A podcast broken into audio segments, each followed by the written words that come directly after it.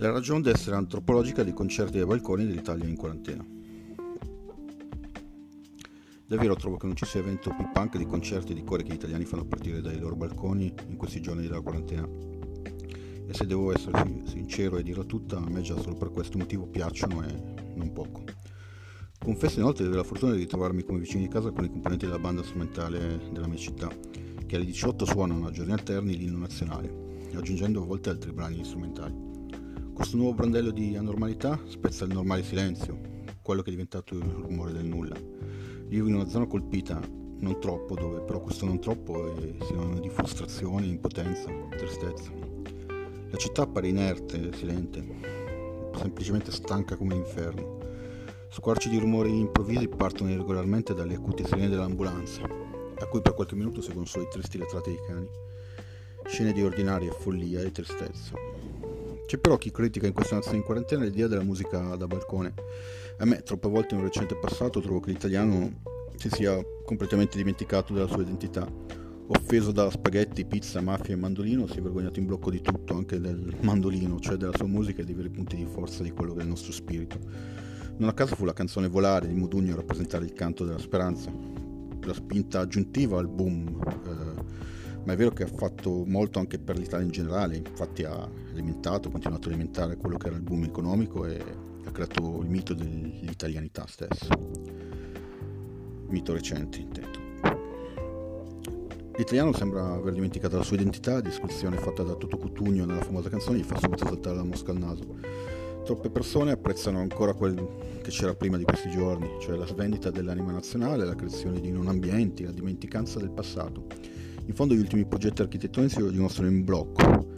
Basta andare in ogni piccolo paese per vedere come tutto sia stato squartato, stravolto nell'animo, con innesti impianti e strutture che fanno tanto un luogo, tipo la Manchester dei Joy Division. Non a caso anche loro fatti a pezzi dall'amore. In loco abbiamo nuove scuole, nuovi parallelepipedi che testimonieranno nel tempo di come gli italiani del ventennio degli anni venti avevano perso ogni ispirazione classica e a mio personale parere anche il gusto estetico. Ma torniamo al tema di partenza, cioè i concerti dai balconi. Fenomeno che ha sorpreso il mondo, tanti gli articoli dedicati dalla stampa internazionale. Ma questo è un mondo ormai che vive solo di memoria a breve termine, di una cultura che si esprime tramite meme e di nessun vero riferimento culturale. Poco importa se la musica da millenni viene usata come collante sociale, anche come terapia, dallo sciamanesimo alla music therapy, i tamburi bassi hanno accompagnato i continui miglioramenti dei bioritmi e degli umori umani. La musica dei balconi quindi può benissimo essere paragonata a un fenomeno di neotrantismo, non a caso trova ampi riscontri numerici nel sud d'Italia. Lì dove la lotta al nemico invisibile, l'isteria del singolo e del collettivo, prima di sfociare in pogrom e caccia alle streghe, era già combattuta attraverso reti sociali collettivi, scanditi da ritmi culturali del fenomeno del tarantismo per l'appunto. Il Covid-19 è l'ultima evoluzione del coronavirus, sembra quindi aver preso il posto di antichi malesseri, mostrandosi anche come portatore di stati di prostrazione, di malinconia, di depressione, di turbi emotivi, dolori addominali, muscolari muscolari, scusate, di affaticamento.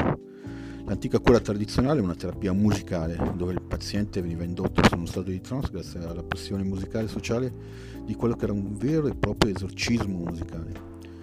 Questa storia sembra essere una dicotomia tra il vecchio e l'arcaico, tra il sud del mondo, l'Italia che non è mai troppo a nord se non che sulle bocche di qualche partito xenofobo, e sul tarantismo, un sud che lotta a modo suo in questo caso, cercando di affermare la propria identità, la propria esistenza, la propria resilienza, tutto ciò che è stato prima in, in questi eventi che hanno ben più di una ragione d'essere.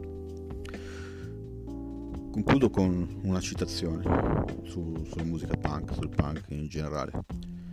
Il punk è come una religione e quindi non dovete sorprendervi troppo se qualche suo esponente italiano come Lindo Ferretti dei CCCB o qualche elemento internazionale come Nina Hagen si siano convertiti in vecchiaia alle religioni di Stato. Un saluto a tutti.